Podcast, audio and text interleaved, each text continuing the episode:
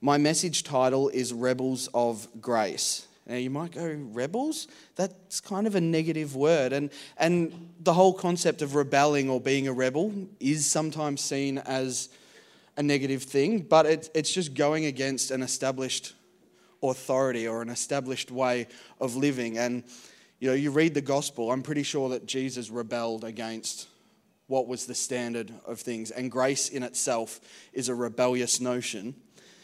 So today I want to spend some time in the book of Joshua and a few other stories and explore how we can be rebels of grace. So let's pray.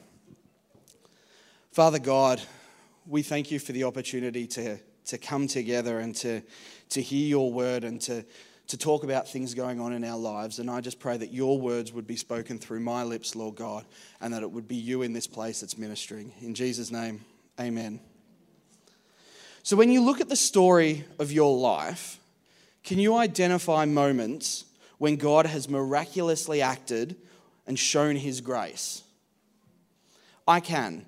And the thing with these moments is that we need to not forget them. These need to become the foundation for our faith. You know, throughout the book of Joshua, there are numerous occasions where God does something pretty miraculous for his people.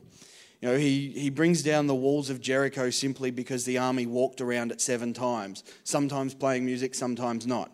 That's miraculous. There was a battle being fought that, he, that God said to Joshua, You know, you will win this battle before the sun goes down. And the sun was going down, and Joshua was like, Well, God, you know, you said this would happen. So he makes the sun stand still in the sky. That's miraculous. And in today's story, he intervened in circumstances and performed a miracle that paralleled what he did for the Israelites during the Exodus. So ultimately, today, what I want to explore is the nature of God's grace and how, when we remember all He's done for us, we have the confidence to have faith through any situation. So please turn your Bibles to Joshua chapter 3, verse 14. We're going to be reading to chapter 4, verse 9, or you can look at the screen because it'll be up there. So when the people broke camp to cross the Jordan, the priests carrying the Ark of the Covenant went ahead of them. Now, the Jordan is at flood stage all during harvest. Yet, as soon as the priests who carried the ark reached the Jordan and their feet touched the water's edge, the water from upstream stopped flowing. It piled up in a heap a great distance away at a town called Adam in the vicinity of Zarethan while the water flowing down to the Sea of the Arabah, or the Dead Sea, was completely cut off. So the people crossed over opposite Jericho. And this in itself would have thrown their enemies off guard. You know, Israel were being openly defiant and fearless as they passed by their enemies in the open. They trusted God and wouldn't let fear get in the way of what he had asked. So back to the story. The priests who carried the Ark of the Covenant of the Lord stopped in the middle of the Jordan and stood on dry ground, while all Israel passed by until the whole nation had completed the crossing on dry ground. Seems an odd thing to just stop, right? But as it was when they stepped out onto the water and it cleared, so they stopped here. God had said to, to have the ark remain in the middle of the Jordan until everybody had crossed. I feel like it's, it's a sign to show that the same power that parted the waters kept them parted as long as they needed to be. And also tested their faith to remain stationary and trust in God's grace and trust in His provision and trust in what He had said. And so, when the whole nation had finished crossing the Jordan, the Lord said to Joshua, Choose 12 men from among the people one from each tribe, and tell them to take up 12 stones from the middle of the Jordan, from right where the priests are standing, and carry them over with you and put them down at the place where you stay tonight. So Joshua called together the 12 men he had appointed from the Israelites, one from each tribe, and said to them, Go over before the ark of the Lord your God into the middle of the Jordan. Each of you is to take up a stone on his shoulder according to the number of the tribes of the Israelites, to serve as a sign among you. In the future, when your children ask you, What do these stones mean? tell them that the flow of the Jordan was cut off before the ark of the covenant of the Lord. When it crossed the Jordan, the waters of the Jordan were cut off. These stones are to be a memorial to the people of Israel forever. You know, God wanted to ensure that there was something left behind in order for future generations to ask about, but also to be told about God's glory and his grace to a sinful people. And so, as the story finishes, it says So the Israelites did as Joshua commanded them. They took 12 stones from the middle of the Jordan, according to the number of the tribes of the Israelites, as the Lord had told Joshua. And they carried them over with them to their camp, where they put them down. Joshua set up the 12 stones that had been in the middle of the Jordan at the spot where the priests who carried the Ark of the Covenant had stood, and they are there to this day. This is an amazing story, church. And I want you to take a moment to think about your life and the story that comes from this. Where and how has God moved in your life? And how did you respond?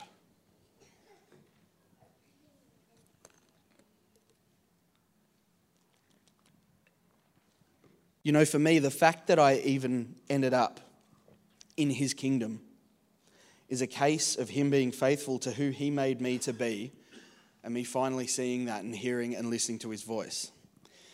You see, church, understanding who God is and who we are in him is a huge part of surviving life.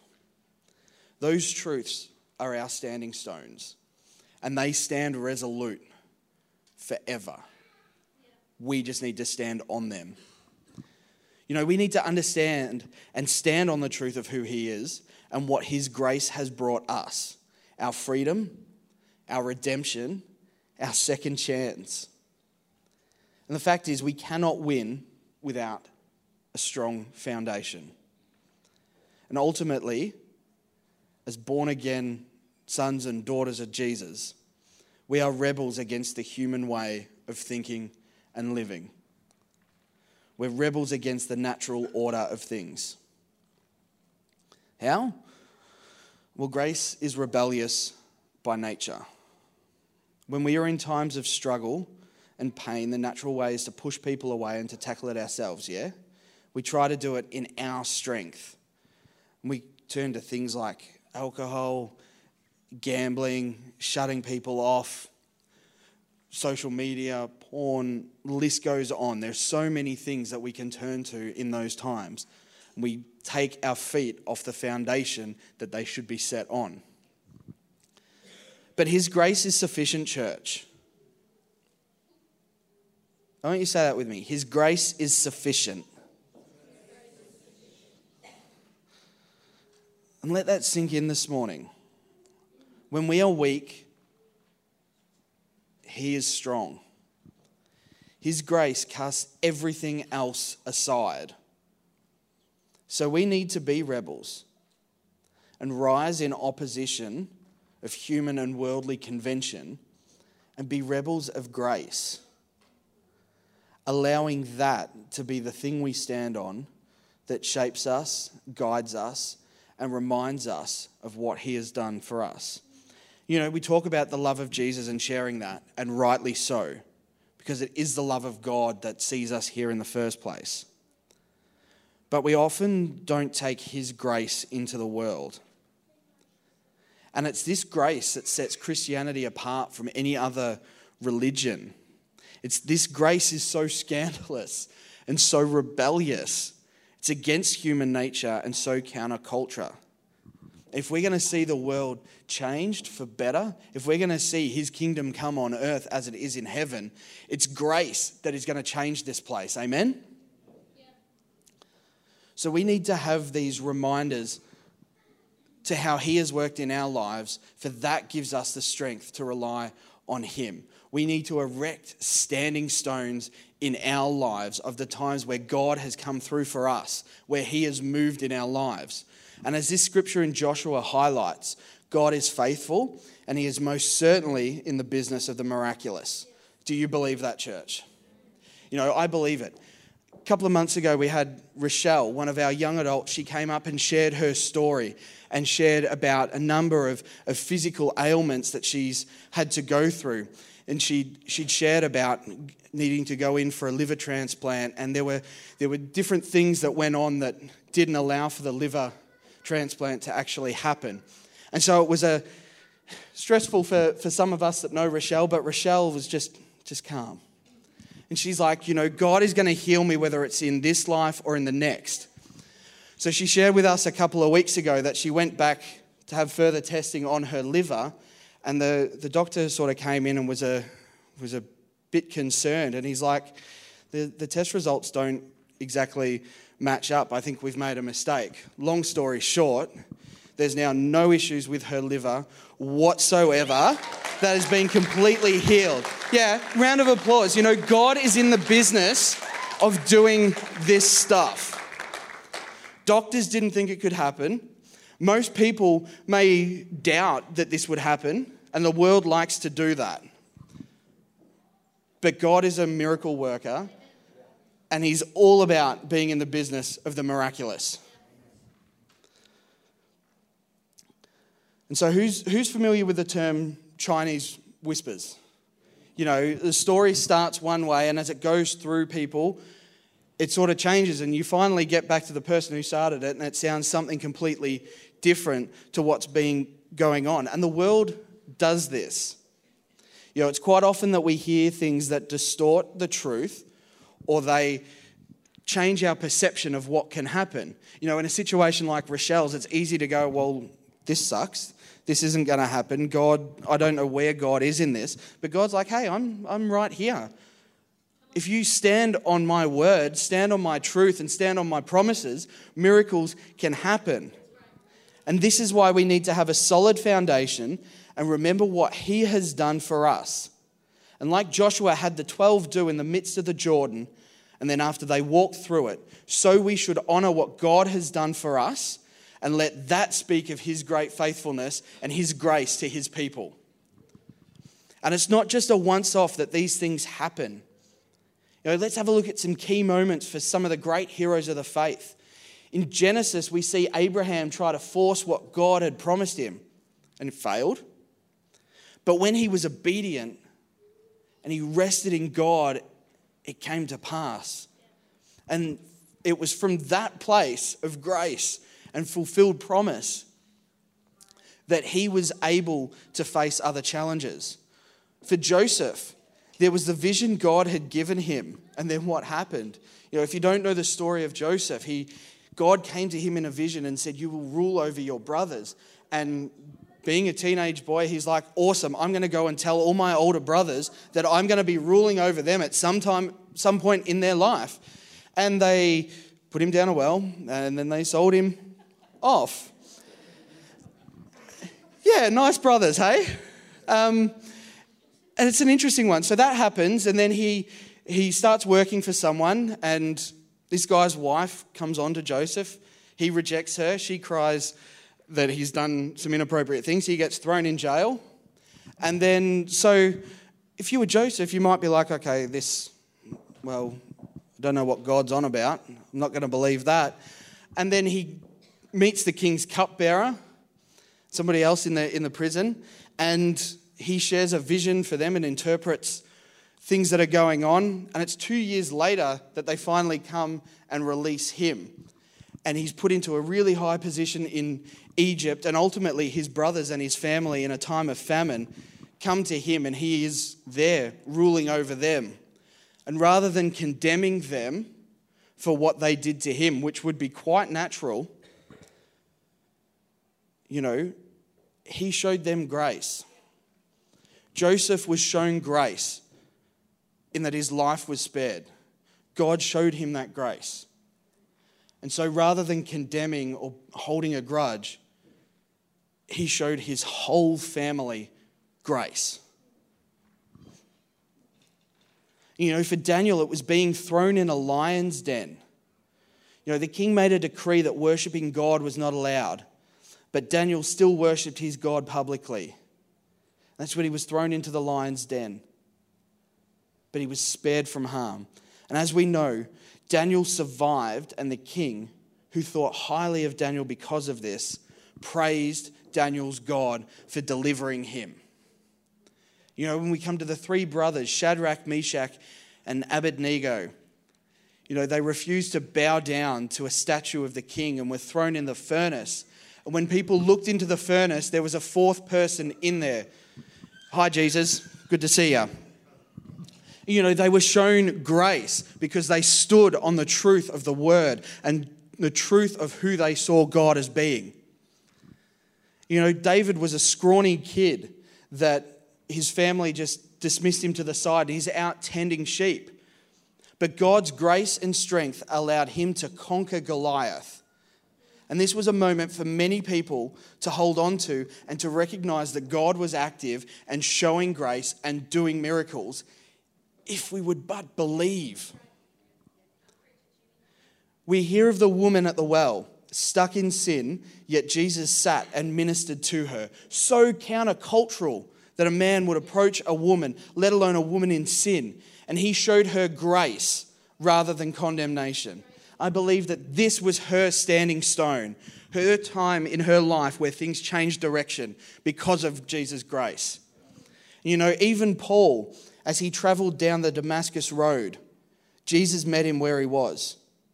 And rather than destroy Paul for killing his people, Jesus extended grace. And because of Paul, we have the majority of the New Testament. We hear all of these stories of Jesus working and people's lives being changed because of Paul. You know, and then one of the letters he, uh, one of the letters that Peter writes in 1 Peter 2, it talks about the stone that was rejected has become the cornerstone. You know, Jesus is our standing stone church. He has been since the beginning of time and will be forevermore. This is an amazing truth and something that we can stand on. Jesus endured humiliation for us, and he understands our pain. He understands what it's like to be tempted, and he is our standing and living stone. What do you see when you look at Jesus? When I look at him, I see grace, I see forgiveness, I see a second chance. That's an amazing thing, church. You know, I could go on and on and on about the times that we can read in the Bible of God's grace coming and intervening in situations. But I wanted to share those snippets and emphasize this as I know how hard things can get.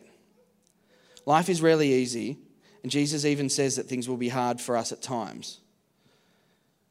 But that doesn't mean that things won't be fulfilling. See, often when we are caught in the midst of a storm, we forget our identity, forget whose we are, and we lose track of the bigger picture. And here's an example of this from the disciples.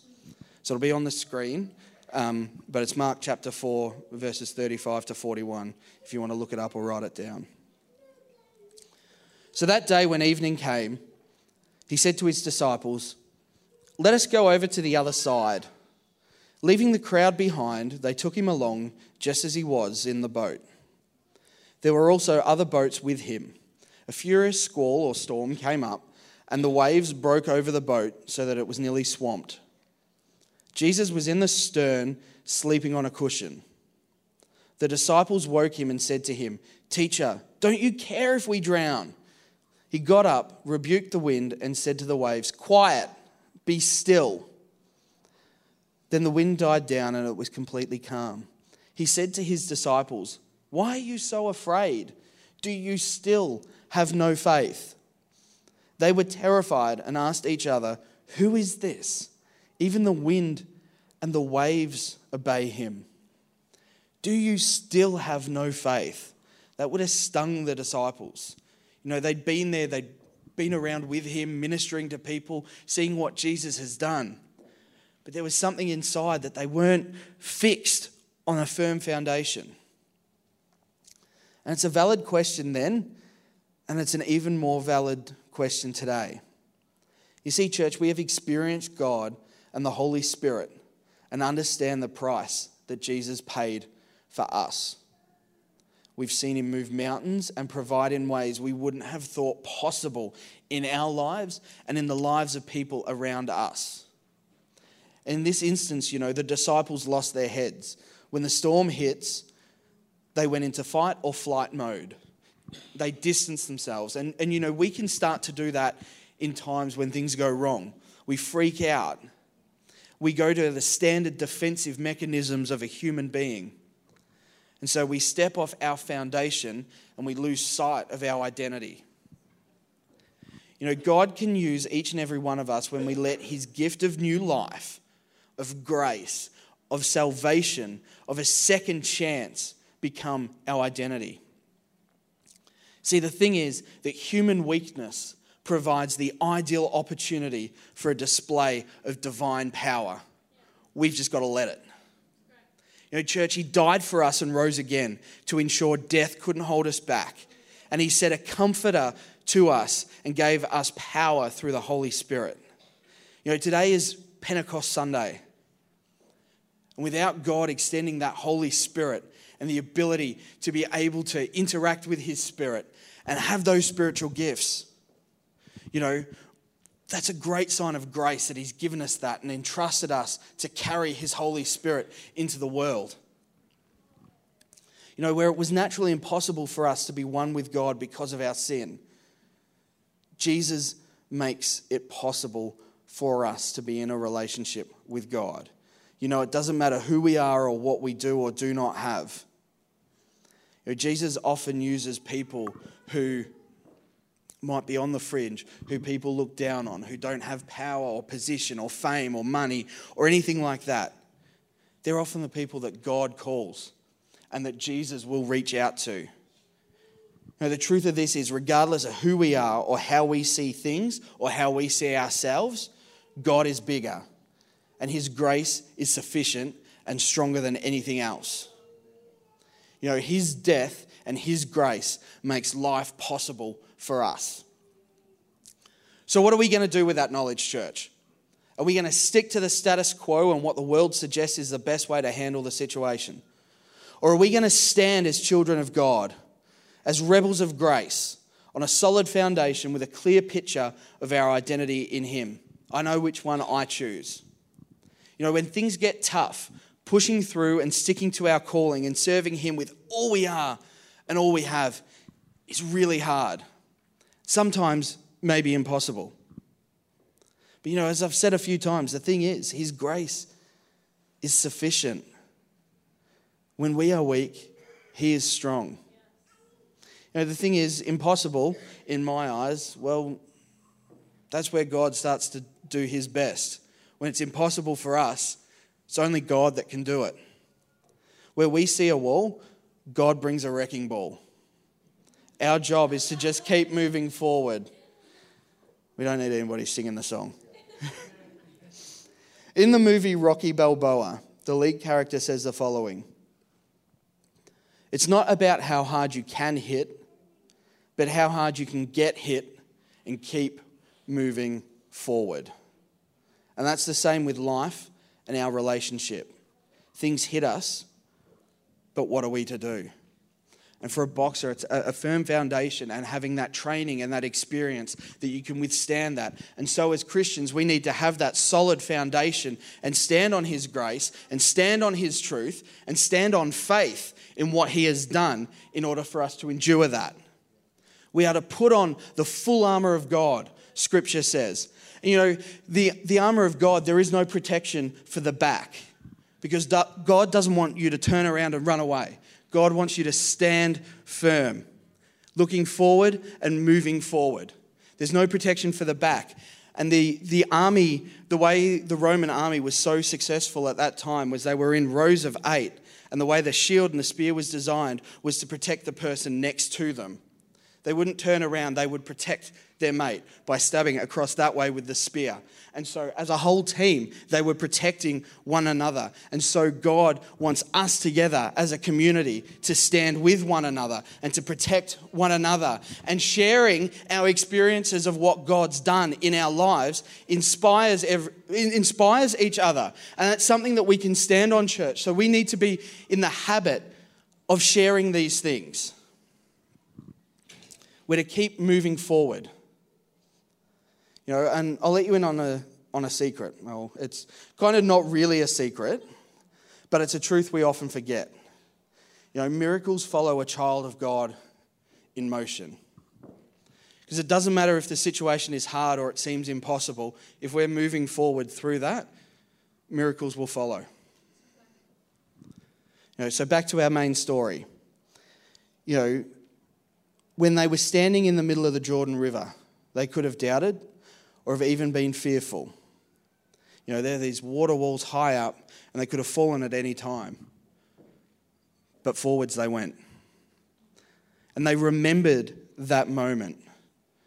The story would be passed on through the generations. Kids would ask about it, and they would be awed by what God had done and what He could do. You know, sharing our stories will inspire others, and they give root to a firm foundation for the kids in this church and in our families. Hearing these things allows them to go, God is awesome. And that's what we want our kids to say, right? We want them to have that foundation. So we need to share with them what God does. You know, do you look back in awe and gratitude for what God has done for you? Do you remember those things? So, one for me this weekend has been the men's retreat. I got there Friday night and uh, I, I, may have had two and a half, maybe three hours sleep. Uh, it, it's, it's a common experience from a few of the guys. I think you're in a room with, uh, there were seven other guys in the room that I was in, all in bunk beds, and I'm pretty sure that there were at least five of them or six of them snoring in harmony with one another, which, which made things a little interesting. And it was, it was a blessing, but also a curse because the, the cabin that I was in had a bathroom connected to it, but uh, it had a sensor light. And once the, the light went on, it was on for the next 30 to 40 minutes. And I just happened to be in the bunk that when the door was opened, the lights just flooding onto my face. And there were guys up and down all night. And so this was happening at a regular occurrence. And so, yeah, I didn't get much sleep. And so yesterday, Em will attest to it. I'm not a morning person at the best of times. And when I haven't had much sleep, I'm even less of a morning person. So yesterday was, was a little bit hard uh, at times, but we just got to push through. You know, I, I, I made a point of telling myself, and Em kept reminding me, you know, that you've been so excited about this and what God's going to do for this. You've been praying into a men's retreat for years. So go. You need to enjoy it. And so I stood on that yesterday, and the worship experience that we had last night is, is going to be a standing stone of faith for me. It was one of the most incredible things. Like, I love our worship here. I, I love it every Sunday. We're incredibly blessed with the worship team that we have. But there is nothing like 80 guys standing as one, singing their lungs out for Jesus, and just being so in love with Jesus while they're singing. There's nothing in my eyes that, that beats that. Seeing guys just standing there going, Jesus, I love you. Come and do something. And so for me, that's going to be something that I hold on to because of just how it was. And so there's another king, uh, another story in the Old Testament promise there's not too many more stories. I just like some of these stories. Uh, so in 1 Kings chapter 19, verses 19 to 21, Manuel, you don't need to put that up. I'm not going to read it. But it says, We read about the calling of the prophet Elisha. You know, Elijah needed someone to help him, as God had said to him, but to also take over from him at the right time. And so Elisha asks if he can say goodbye to his parents, and Elijah questions if he's done the right thing. However, Elisha, who was a farmer, he killed his oxen, burnt his equipment, cooked the meat, and distributed it amongst his town. You know, Elisha sacrificed his security and comfort in order to step into his destiny. And he would have heard who God was and what God had been doing. And he stood on that and goes, Okay, if God's calling me, I'm going to move forward. I want to step out into that identity that he has for us. And, you know, we've got that grace. Are we going to stand on that and step out of comfort into our identity with it.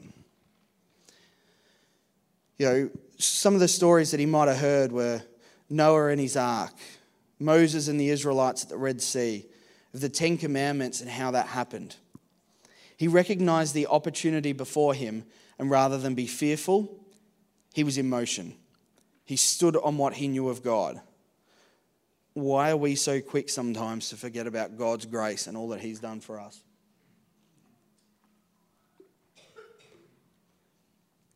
You know, Hebrews 11:1 states that faith is confidence in what we hope for and assurance of what we do not see. You know, Steve McPherson is constantly reminding me of that and reminding us of that, that faith is confidence and assurance of things that we may not see. You know, we may be praying for something to come to pass. And Rod, we are continually praying for you to be healed, and I'm believing that we are going to see that. But you know, faith is confidence in things that we do not see and assurance of these things. And so we need to stand in that faith. We need to have faith in Jesus and what he did, faith in his grace, and that it is all sufficient in every storm, in every tribulation, in every single moment of life. The verse that isn't talked about as much is verse 2. And it says, This is what the ancients were commended for. So those in the Old Testament had been praying for a coming Messiah, but they hadn't seen him. But they stood in faith with confidence of what was going to come. You know, they hadn't seen him, and they had that. And they had hope in God's grace and what life would lead to. So, why do we then struggle? We've seen what he's done. We've got we've got this book that talks about who Jesus is and the things that he has done. We've got our own stories in our lives when Jesus has interacted with us, where God has come through, where the Holy Spirit has spoken something incredible to us. You know, church, we've had the privilege to know Jesus. Let's live like him as rebels of grace, as people who don't confine ourselves to the human way of living. Let's outwork grace and the Holy Spirit wherever we go. You know, I, faith is a muscle, and we will have to, to train it and, and stretch it. And trials allow for that stretching to happen. You know, but we need to respond, which is a considered action, and not react, which is Im- impulsive. And so we need to respond in a healthy way. But we also need to exercise it by believing for the, for the miraculous and what he can do, and by being fervent in prayer and standing on his word. You know, I want to tell you a quick little story, a, a, a personal one of mine. I'm going to get a little bit real now. Um, but I want to share this because this is one of my really strong standing stones and has been through my entire life. So, you guys are probably all familiar with the Black Saturday bushfires in 2009. So, that happened, and the, the, the, Monday to Thursday after that weekend, I was going away for a uni ministry planning retreat. Um, I didn't know at the time, but one of my really good mates, he lost his family home and most of his family in the Black Saturday bushfires, and, and I didn't know at the time. And so I've gone away for four days with no phone reception or anything like that. And I come back on the Thursday to a fairly long and an emotional and desperate Facebook message from him, and then found out that he'd committed suicide. And so for me, that was that was really intense because I blamed myself for not being available and not being there for him to talk to. And I didn't really have a chance to process any of that because uni was back in a couple of weeks and I was preparing for that. I was preparing for, for stuff at work. I was preparing for uni ministry stuff. And so I just, I just tried to compartmentalize. Anyway, a couple of weeks into term at uni, uh, in response to the Black Saturday bushfires, our uni ministry put on a night of Where is God in Suffering with a focus on Black Saturday bushfires. Um, I was a mess that night. I, I just couldn't understand God's character and His grace working in a situation like that and how that could all happen. And I had a, a complete and utter meltdown. I hadn't, I'd been a Christian maybe 11 months at this point, and so was still finding my faith. I think that night I, I went home and was just chatting to a few people and they realized that something was wrong. Most of them, their response was, oh, just pray, it'll, it'll get better. But my best mate, who we've been best man at each other's wedding, he came up, he, he drove 40 minutes to my house, got there a bit after midnight, sat with me until 7 a.m. the next morning, just talking. And I would have been on the edge of the ledge like this with God, about ready to step off and go, God, I got no interest. But He pulled me back and He showed me how God's grace can work in all of these situations. That doesn't matter how bad things are, His grace moves and His grace works. And that night will forever be a standing stone for me, for remembering His grace. You know, we need to develop our faith into a place of confidence that no matter what is going on, God is bigger, God is greater, God is stronger, and God is sovereign. Amen. And, and I want to give everybody a chance to do that. Sonia, could you come up for keys, please? So I want you guys to, you know, I asked you to do it a bit earlier, but I want you to take a minute or so to think back through what God has done for you. And if you've got a pen and paper or you got your phone, I want you to write it down. And I want you to do that because I want you to actually take an action of this is where God has worked in my life. This is where He's done something miraculous. This is where He's shown His grace.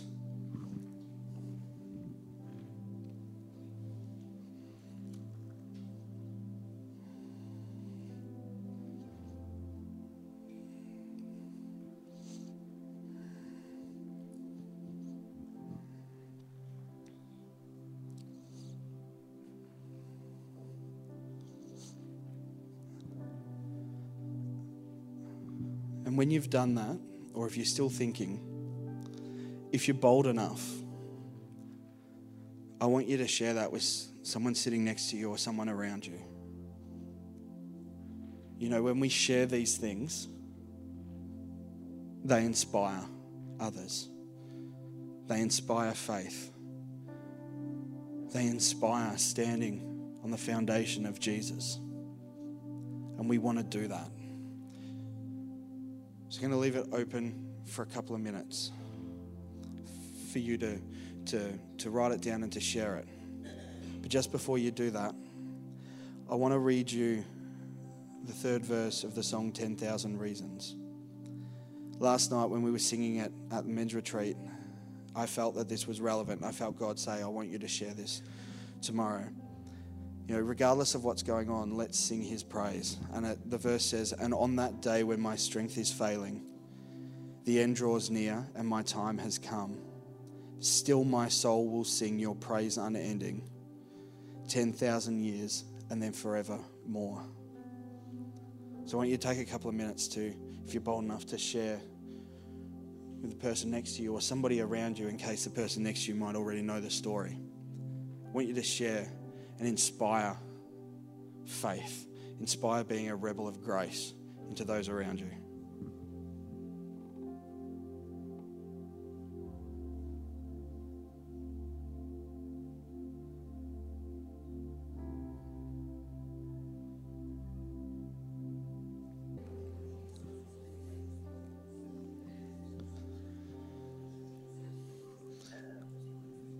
I know that there's still some stories being shared, but we're nearly we're nearly done, and we can continue sharing uh, after that. But in hearing somebody else share, do you feel inspired? Do you feel encouraged by that? Because that's what I hope that people are feeling. You know, and I, I want us to be a church who doesn't forget the things that God does for us, the big or the small. I want us to have a bold faith to have a confident and assured faith of what God is going to do, to believe that His grace is sufficient in every way, whether we understand it now in this life or have to wait until the next life to understand. But mostly, let's be a church who recognize and understand the price that Jesus paid on the cross for us, dying as a sacrifice and substitute, because God loves us so much and that Jesus' death allows us to gain access to the Father and to eternity. And then he rose again, defeating death, meaning we are free from condemnation, free from shame, from unworthiness, free from being confined to a spiritual prison cell, free from separation of the Father. Church, we are free. We are free. We are free to be rebels of grace to a fallen and broken world. Amen. You know, let's pray. Father God, we we are just completely and utterly in awe of you. We thank you for what you have done in and through our lives, what you are continuing to do, and what you will do as we go away from here, Lord God. We thank you that you are this firm and strong foundation on which we can set our feet. We thank you for the standing stones that you have given us in our lives. And we thank you for your grace. We thank you that you showered it over us and we can take that out into the world and extend your grace to other people. Now, while all eyes are closed and heads are bowed, if, if you haven't experienced this grace or this love of, of God and who Jesus is that we've been talking about, if you haven't experienced that, but you want to say, hey, I want that grace, I want that chance to have my life turned around then would you be brave enough to, to raise your hand? As a sign of just saying, Jesus, I want that grace.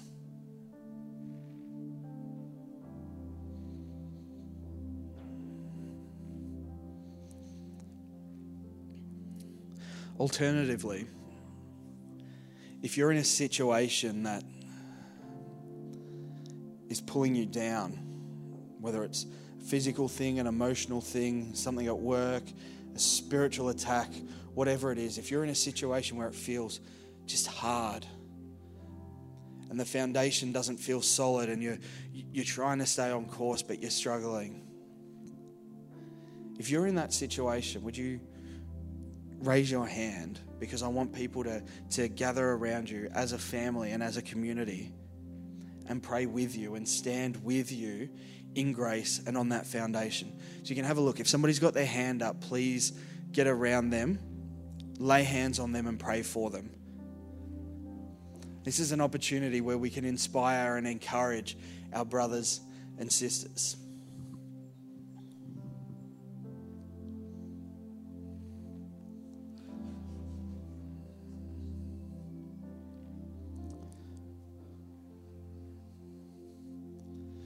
Know, Jesus, we, we thank you that faith is the confidence, what we hope for, and assurance of what we do not see.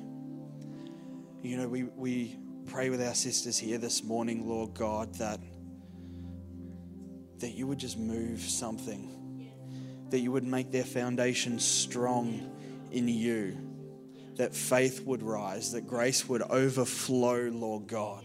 For everyone here who might be in that situation, whether they've put their hand up or not, we pray that faith would rise and grace would stir and flow, Lord God.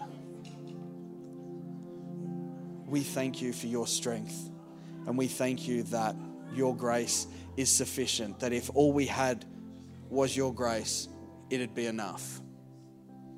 And we thank you for that, Lord God.